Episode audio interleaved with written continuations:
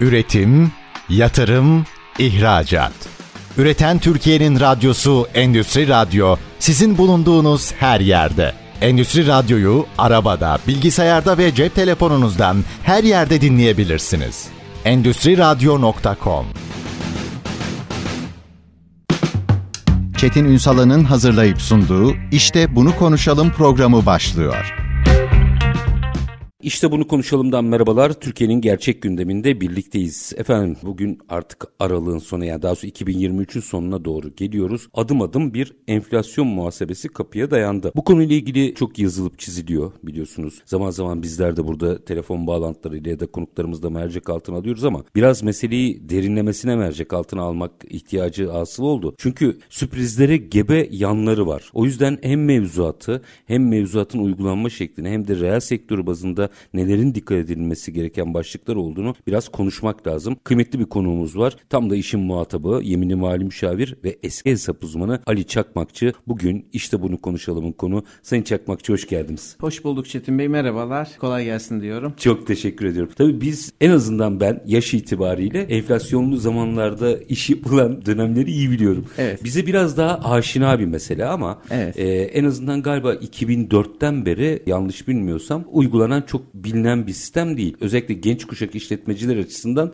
büyük soru işareti. Bir kere buradan bir başlayalım mı? Şu enflasyon muhasebesi dediğimiz şey ne? Çetin Bey merhabalar tekrardan. Şimdi enflasyon düzeltmesi dediğimiz şey mali tabloların düzenlendiği tarihteki gerçek ya da gerçeğe yakın parasal değerlerle ifade edilmesini ifade ediyor. Yani mali tabloların enflasyon karşısındaki tahribatını engellemek adına yapılan bir düzeltme işlemi. Şimdi enflasyon düzeltmesi meslek hayatımıza ya da mevzuata 2003 yılında girdi. Geçici bir maddeyle vergi kanunu geçici 25. maddesiyle hayatımıza girdi. Önce 2003 yılında vergiye tabi olmayacak şekilde mükelleflerimiz enflasyon düzeltmesi yaptılar. Daha sonradan da ertesi yılda yani 2004 yılında da koşulların sağlanması nedeniyle e, vergiye tabi olacak şekilde enflasyon düzeltmesi hayatımıza girdi. Yani 2005 Ocak ayından itibaren 18 yıllık dönemde enflasyon düzeltmesi uygulanmadı Türkiye'de. Bu enflasyon düzeltmesi daha önce kısmi enflasyon düzeltmesi diyebileceğimiz, kısmi enflasyondan arındırma müesseseleri diyebileceğimiz LIFO gibi, maliyet artış fonu, iştirakler artış fonu gibi ya da yeniden değerleme, e, değer artış fonları gibi bazı uygulamaların yerine getirilmişti Kemal Unakıtan döneminde. Mükellefler bunu çok talep etmişti o dönemde çok hatırlıyorum. Fakat aradan geçen zaman diliminde bu etkiyi bertaraf edecek bir durum oluşmadı. Bunun e, ne demektir bu? Şimdi enflasyon düzeltmesi iki tane ana koşula bağlı. Bu koşullar sağlanmadığı sürece mükelleflerin enflasyon düzeltmesi yapması mümkün değildi. Son 3 hesap döneminde içinde bulunan hesap dönemi dahil olmak üzere son 3 hesap döneminde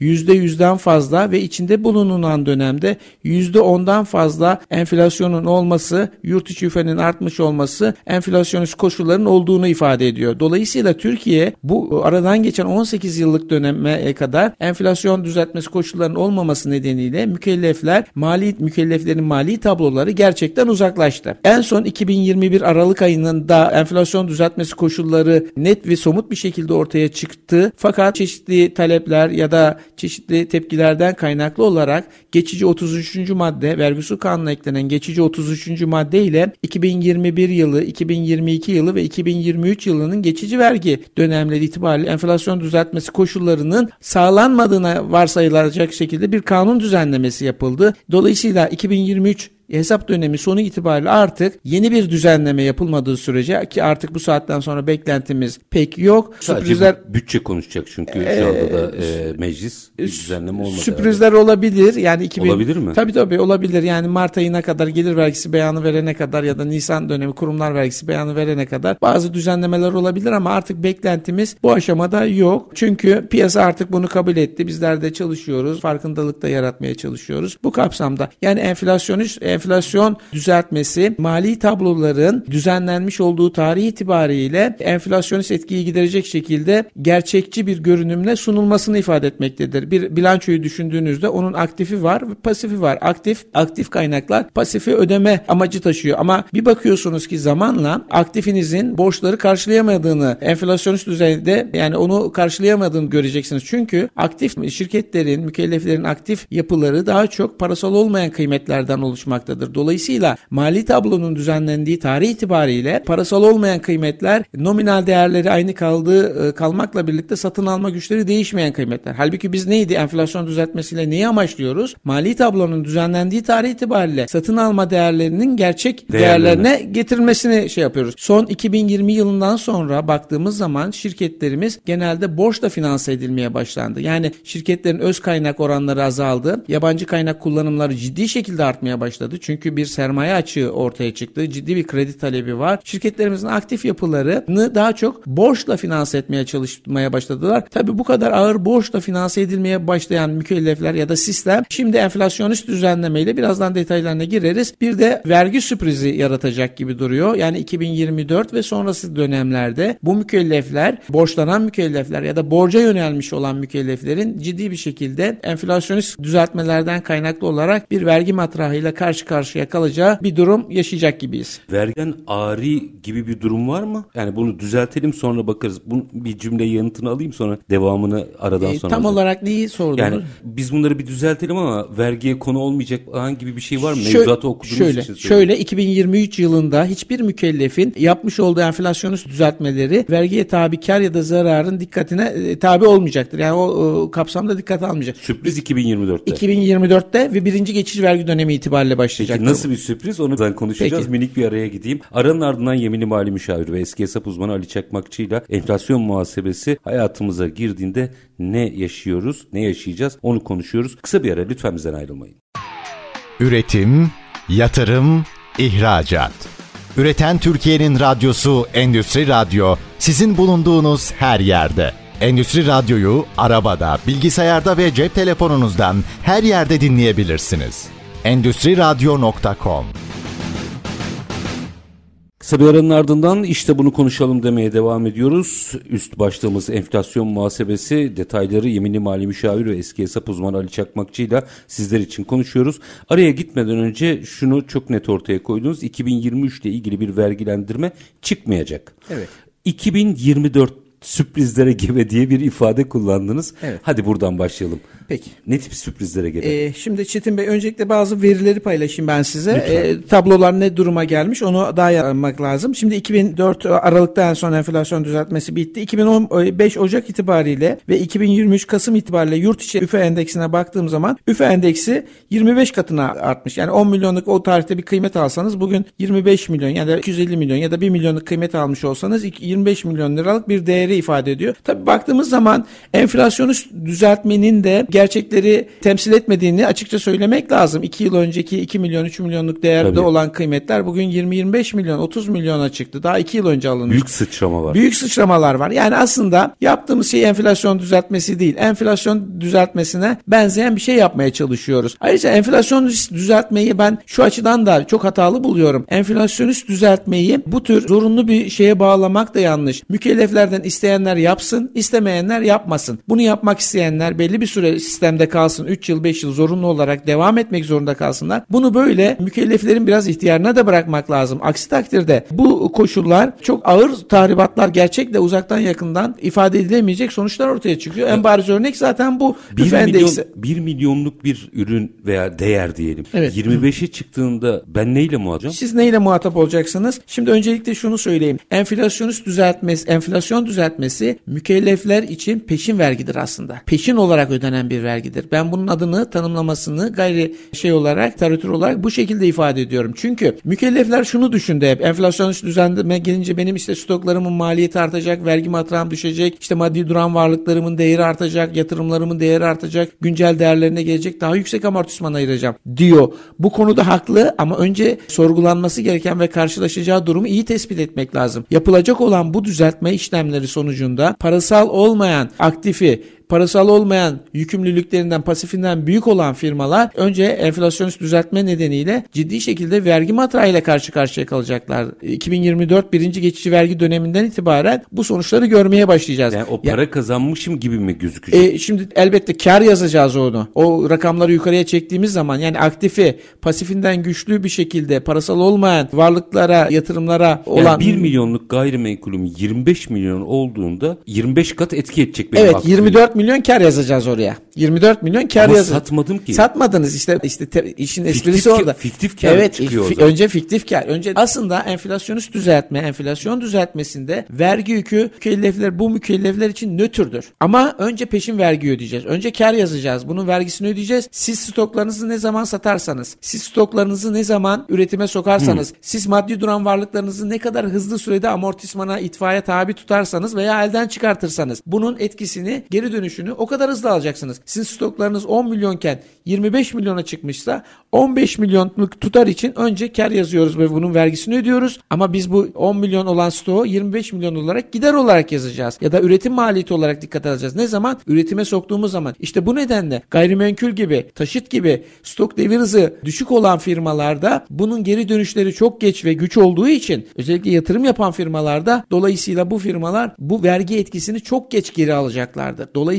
mükelleflerden parasal olmayan aktifleri, parasal olmayan pasiflerden büyük olan, güçlü olan, özellikle öz kaynakla finanse etmeyen şirketler, edilmemiş olan şirketler, öz kaynağı düşük olan firmalar, sermayesi düşük olan fir- firmalar ilk başta önemli düzeyde vergi yükleriyle karşı Ya benim karşıya aslında kalacaklar. orada onu nakte ya da üretime mi döndürmem lazım? Evet evet mümkün mertebe. Oradan vergi çıkmaması tabii, için. stok devir hızınız ne kadar hızlıysa, amortisman süreleri ne kadar kısaysa bu gayrimenkulü ya da bu taşınmazları, bu yatırımları ne kadar kısa sürede elden çıkartmaya çalışırsanız artık onların yeni maliyet değeri, düzeltilmiş değerleri maliyet bedeli olarak dikkate alınacağı için ve vergi matrağının tespitinde dikkate alınacağı için bu etkiyi aslında nötrlemiş olacaksınız. Bu çok bilinmiyor ama. Çok önemli bu uyarıda Ee, bulunuyorsunuz. Yani biz bununla ilgili operasyonlar bazı şirketlerimizde yaptık. Ee, Gerçek kişilere satışlar yapıldı. Öz kaynaklar içerisinde düzeltmeye tabi olmayan ama öz kaynaklar içerisinde kalmaya devam edecek olan, haline gelebilecek olan kaynakları bir sermaye artışı olarak dikkat aldık. Niye yaptık bunu? Sermayeden dolayı, ödenmiş sermayeden dolayı mükellefler düzeltme yaptığında bunu da zarar yazacaklar. Dolayısıyla işte banka ve finansal kurumların, finans kurumlarının asgari sermaye ile kuruldukları için ve sermayeleri çok güçlü olduğu için bunlar enflasyonist dönemlerde zarar yazacaklar. O nedenle O yüzden mi dışarıda bırakıyorlar? Evet, torba yasayla 2024 ve 25 yılları için e, dışarıda bırakılmasına yönelik olarak bir kanun tasarısı gündeme geldi. Dolayısıyla e, o mükelleflerin vergi dışı bırakılmasının temel mantığı buna dayalı. Ben bunda hakkaniyete uygun bulmuyorum. Yani bir kural koyuyorsanız o kurala herkes eşit şekilde uymalı. Sonradan yani top oyundayken değiştirilmez. Yani bir kural koyacaksınız.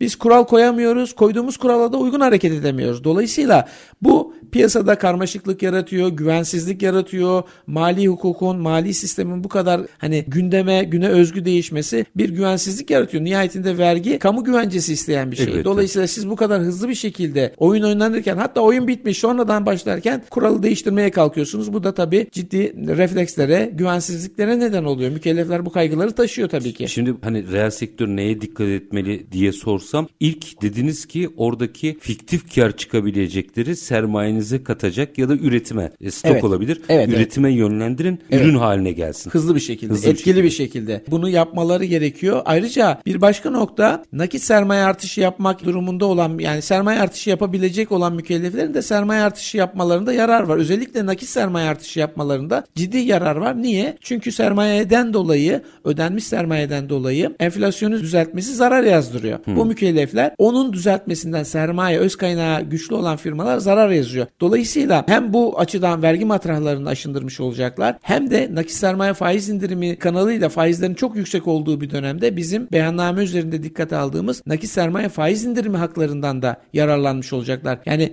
kanun hükümleri yürürlükte, hayatta devam ediyor. Dolayısıyla et- birbirini etkileyen ya da olumsuz etkileyen bir durum söz konusu değil. Amiyane ve düz soracağım. Şirketin geliriyle işte biliyoruz bunu. Gidip yattı, kattı, sattı. Şu bu onların bir an önce nakde gelip öz sermayeye dahil edilmesi gerekiyor. Evet bunu söyleyebiliriz. Güçlendirmek açısından. Yani şirketin içindeki kaynağı sermaye olarak koyamayız. Kar dağıtıp ancak ondan sonra belki sermaye Ha, yani formülü şey zaten yapabiliriz ama sizin uzmanlıklarınız kar, e, kar yazabiliyorsak zaten o kar da enflasyonist düzeltmede zarar yazdıracak. Yani buradaki temel şey dışarıdan bir kaynak getirmeye çalışmak. Bu etkiyi bertaraf edebilmek için tabii o da imkan ve zamanla ilgili bir şey. Her mükellefin buna hızlı bir şekilde refleks göstermesi mümkün ve olası yok. değil gibi duruyor. Mesela en son baktığımız zaman ben mükellef sayılarımıza da baktım. Onları da kısaca ifade etmeye çalışayım. Lütfen. Mesela 2004 Aralık ayında 1 milyon 774 bin gelir vergisi mükellefimiz varmış. Bugün 2023 Kasım'da 2 milyon 478 bin e, küsuratını geçiyorum mükellefimiz varmış. Yani gelir vergisi mükelleflerinden 700 bin adet gelir vergisi mükellefimizde artış var. Kurumlar vergisi mükellefine bakıyorum. 2004 Aralık'ta 632 bin mükellefimiz varken bugün 1 milyon 138 bin civarında kurumlar vergisi mükellefimiz var. Yani 500 bin civarında kurumlar vergisi mükellefimiz artmış. Bir 700 bin civarında da gelir vergisi mükellefimiz artmış. Tabi Maliye Bakanlığı'nın yayınlamış olduğu listelerde bunların hangisinin bilanço esasına tabi olup olmadığını bilemiyoruz. Elbette. Ama yeni anlaşılan o ki 3,5 milyon civarında mükellefimiz var. Gelir ve kurumlar vergisi mükellefi. Bunlardan 1 milyon 200 bin adedi henüz enflasyon düzeltmesiyle hiç karşılaşmamış gibi duruyor. Tabi giren çıkanlar olabilir. Bu doğru ve net bir rakam değil. Ortalama bir Teknik fikir olarak versin tabii diye tabii. Bu açıdan e, ifadeleri o şekilde kullanmakta yarar var. Ona dikkat etmek lazım. 2021 yılında enflasyon düzeltmesi yapılacaktı. Pas geçildi. 2022 pas geçildi. 2023'ün 1, 2 ve 3. geçici vergi dönemleri pas geçildi. Son dönemde artık enflasyonist düzeltme yapılacak. Burada tabii başka da kanunda pek çok problemler var. Mesela son dönemde yeniden değerleme yapılamayacağı için onun yerine artık enflasyon düzeltmesi geldiğinden dolayı mükelleflerin son 3 aylık dönem için yeniden değerleme yapamama durumları ortaya çıktı ve Maliye Bakanlığı da bu dönemde düzeltilmiş değerler üzerinden amortisman ayırmayı engelleyen bir görüşle, tebliğle, taslakla bizim karşımıza geldi. Bu da ayrı bir problem olarak. Ne, ne yaşayacağım ben reel sektör mensubu olarak orada? Burada e, mükellefler son 3 aylık dönemde enflasyon düzeltmesi ya da yeniden değerlemenin vermiş olduğu hakları kullanamayacaklar demektir hmm. bu net olarak. Bence bu ciddi bir kanun boşluğu konunun bir daha gözden geçirilmesinde yarar var. Çünkü buradaki amaç mükelleflerin enflasyon karşısında yeniden değerleme uygulaması da o amaca hizmet ediyor. Enflasyon düzeltmesi de bu amaca hizmet ediyor. Siz bu amacı sağlamayacaksanız o zaman bu iki kanun hükmü niye hayatımızda var? Ne ihtiyaç da gelmiş? O zaman burada, burada amaç amacı doğru koymamız gerekiyor galiba. Amaç şirketlerimizin gerçek değerlemelerine ulaşmak mı evet. olmalı yoksa buradan vergi alalım mı olmalı? Yok. Önce tanımlamayı doğru yapmak lazım. Enflasyon düzeltmesi bir değerleme hükmüdür. Vergi değerleme hükmü ise iktis e, vergi matrağının tespiti ile ilgili olarak iktisadi kıymetlerin tespitidir. Değer tespitidir. Enflasyon düzeltmesi vergi matrağının tespiti ile ilgili bir konudur. Dolayısıyla bunu nasıl yapıyoruz? Parasal olmayan kıymetlerin enflasyon bir e, düzeltme kat sayısıyla düzeltilmesi ve aradaki farkın kar ya da zarar olarak ifade edilmesiyle bu sonuçlanıyor, önümüze geliyor. Dolayısıyla burada amaçlanan şey aslında vergi matrahlarıyla ilgili bir şey. Çünkü e, vergi hukuku bununla ilgilenir. Tabii. Yani vergi hukuku Türkiye Muhasebe Standartları TFRS 29 mesela e, bağımsız denetim kapsamında enflasyonist düzenlemeyi gündeme almaktadır. Bu arada BDDK'da siz de az önce şey yaptınız. Bugün itibariyle yayınladığı bir şey de banka ve finansal kurumlarında ayrıca enflasyon düzeltmesine tabi olmayacağını e, ifade etti. Koydu. O zaman soru şu. Ben bu konuda şu soruyu soruyorum. Şimdi kanunda, vergi usul kanununda şu an itibariyle maliyeye verilmiş bir yetki var. Maliye mükellefleri, meslek grupları ve mesleklerine göre ya da yaptıkları faaliyetlere göre enflasyon düzeltmesi dışında bırakabiliyor. O zaman bu e, bu kapsamda dışarıda bırakabiliyor ise yani bunlar için enflasyon düzeltmesi e, e, dışında bırakabiliyor ise o zaman torba yasayla bunları dışarıda bırakmaya yönelik olarak niye bir kanun düzenlemesi yapılıyor? Az önce bir üstadımız da yazdı. Haklı söylediği şeydi ama ben tam olarak onu söylemiyorum. Ee, burada enflasyon düzeltmesi yapsın bunlar 2024-25'te ama yapmış oldukları zararlar vergi matrağının tespitinde dikkate alınmasın. Peki o zaman vergi matrağının dikkat, tespitinde dikkate alınmayacaksa böyle bir kanun düzenlemesine niye ihtiyaç var? Bu kesimi Maliye Bakanlığı kendisine verilmiş olan yetkiyi kullanarak enflasyon düzeltmesinin dışında bırakabilirdi. Sonradan 2026, 7, 8, 9'larda tekrar enflasyon düzeltmesi hayatımıza girdiği zaman bunlar enflasyon düzeltmesini en son yaptıkları tarihten itibaren tekrar yapacaklar. O zaman nihai sonuç zaten gerçekleşmiş oluyor. Vergi dışında başka gerekçelerle de enflasyon düzeltmesine ihtiyaç olmadığı anlaşılıyor. Çünkü BDDK da dışarıda bırakmış. O da muhasebe standartları 29 uygulanmayacak diyor. O zaman o zaman tek bir sonuç çıkıyor. Maliye Bakanlığı kendisine verilmiş olan yetkiyi anayasal olarak sorunlu bir madde olarak görüyor ve bunu bir kanun düzenlemesiyle doğrudan banka ve finans kurumlarını dışarıda bırakacak şekilde bir düzenleme ihtiyacı içerisine giriyor. Halbuki elinde yetkisi var. İşin özünde bugün itibariyle ben yazı da yazdım bu bir sosyal o bir ortamda da. Yani enflasyon düzeltmesinde Maliye Bakanlığı'na çok geniş şekilde yetkiler verilmiş. Yani bu enflasyon sonuçta bu vergi matrağının tespitiyle alakalı bir şey. Vergi matrağının tespitiyle ilgili kurallar ise kanunda açıkça hüküm altına alınmak zorunda. Yoksa vergi matrağının tespiti idarenin tek eline bırakılmış olur. Flu ortam olur. Evet, tek, el, tek eline bırakılmış olur ki çok önemli bir matrah unsuru bu konu.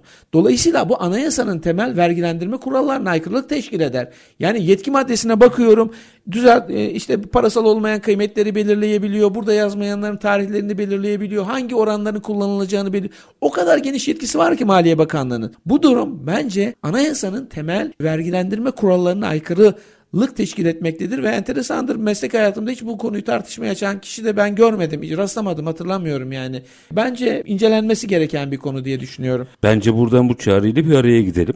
Evet. Önemli bir çağrı Teşekkür çünkü. ederim. E, enflasyon muhasebesini konuşmaya devam edeceğiz. Gördüğünüz gibi yani aslında biz ne anlamalıyızı çok net anlatıyor. Yeminli Mali Müşavir ve eski hesap uzmanı Ali Çakmakçı bizlerle birlikte. Kısa bir araya gidelim. Aranın ardından devam edeceğiz. Lütfen bizden ayrılmayın. Üretim, yatırım, ihracat.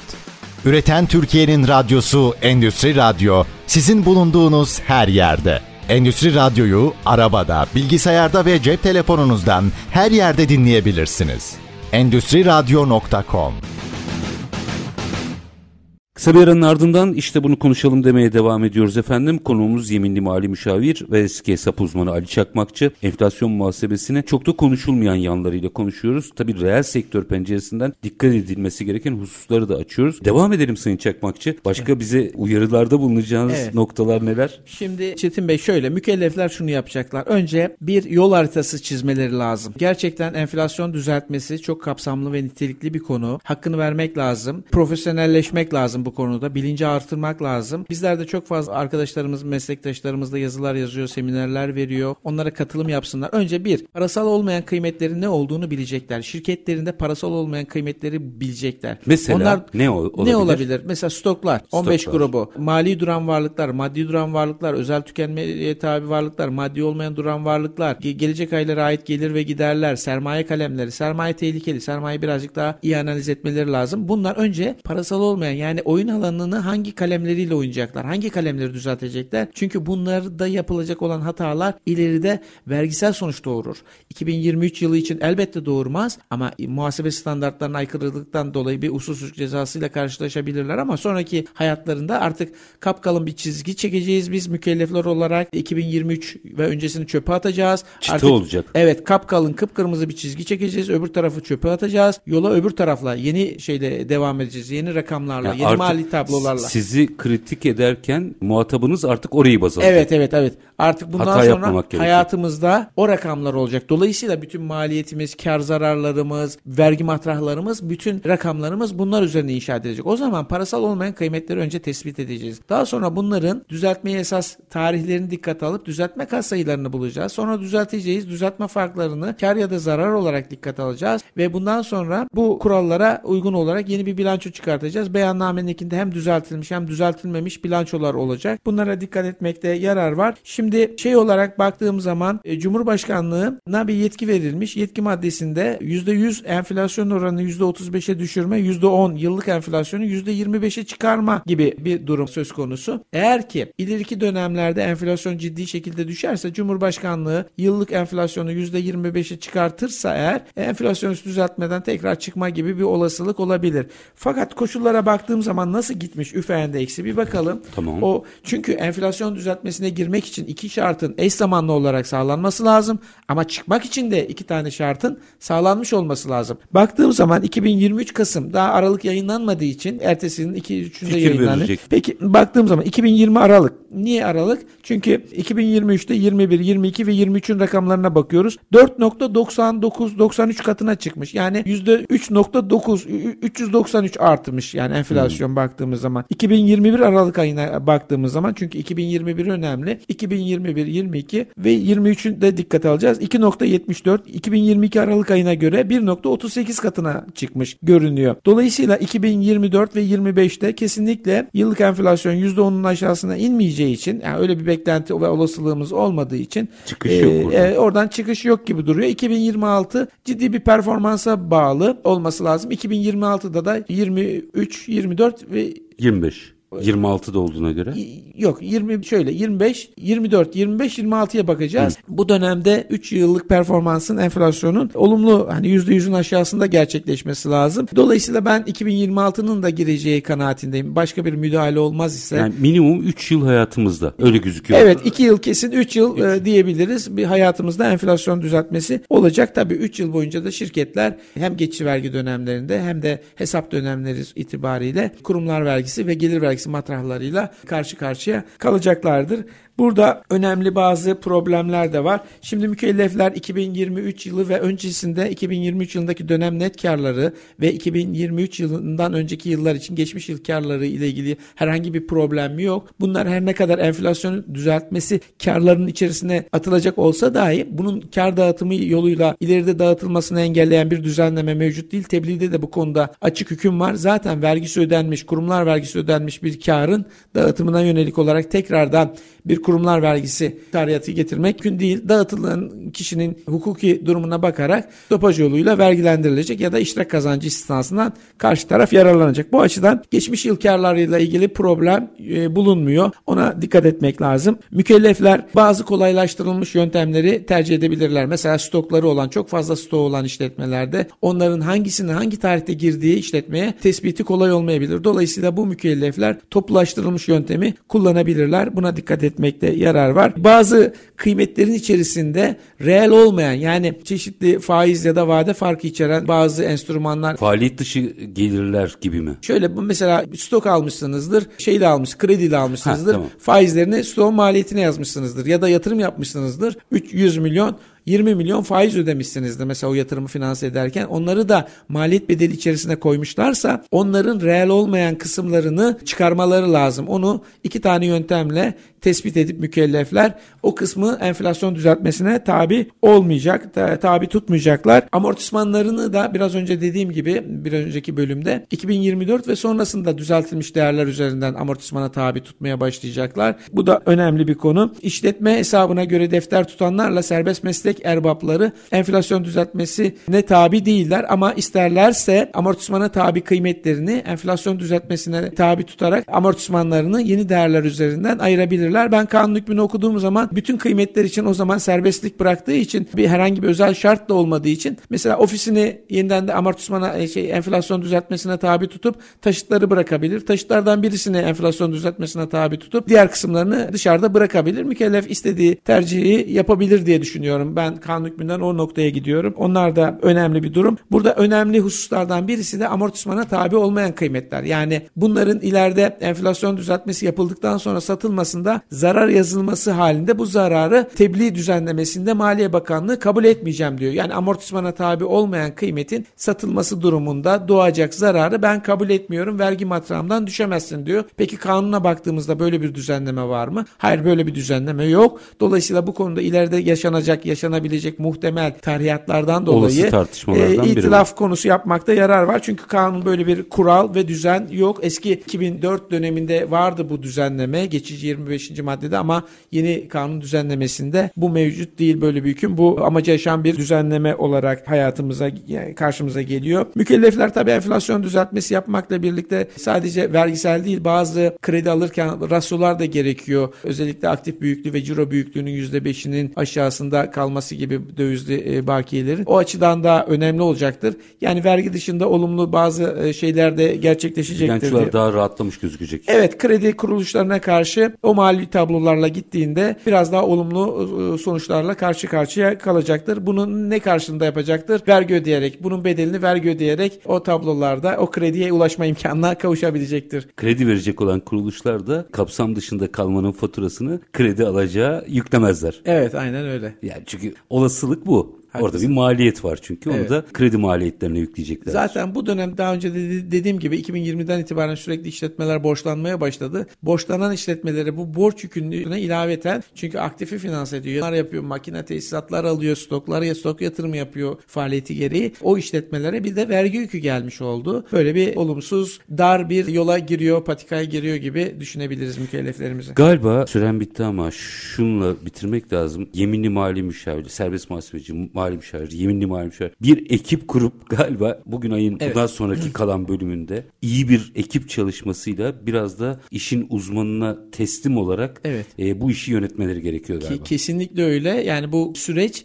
bir kontrol ve denetim mekanizmasından geçmesi gereken bir süreç. Yani işi yapan ve e, işin denetimini yapan farklı farklı kişiler olması lazım. Çünkü ben buraya gelirken yaklaşık 5 defa o 40 sayfalık tebliği okudum. Onlarca makale okudum. 20 tane semineri ben anladım ama farklı bir görüş çıkar mı diye onları da inceledim. Yani bu iş biraz profesyonellik gerekiyor. İleride farklı sonuçlarla karşılaşmamak adına bazen hak kayıpları da olabiliyor. Hep olumsuz bakmamak lazım. Tabii. O açıdan vergisel anlamda hak kayıpları da olabiliyor. Onlara dikkat etmek lazım. Mükelleflerin bilgi sahibi olmasında yarar var diye düşünüyorum. Yani ekibinizle toplanın ve ekibinize teslim olun. Çünkü Evet. onlar zaten işin uzmanı. Evet. Hiçbirimizin e, sizin bu anlattığınız detayları bu anlamda bilmesi zaten mümkün değil. Onlar o yüzden, sizler o yüzden varsınız Evet. işin uzmanı olarak. Çok teşekkür ediyorum ama biz ne anlamalıyızı çok net anlattınız. Evet. Devamı zaten işin uzmanı, eksperi onlar. Sizler e, meslektaşlarınızla o işi çözüyorsunuz. Son bir cümle alayım öyle E, veda işin edeyim. teknik kısmına çok girmemeye çalıştım. E, çünkü orada da e, dinleyiciler dağılabilir, e, dikkatleri kaçabilir diye.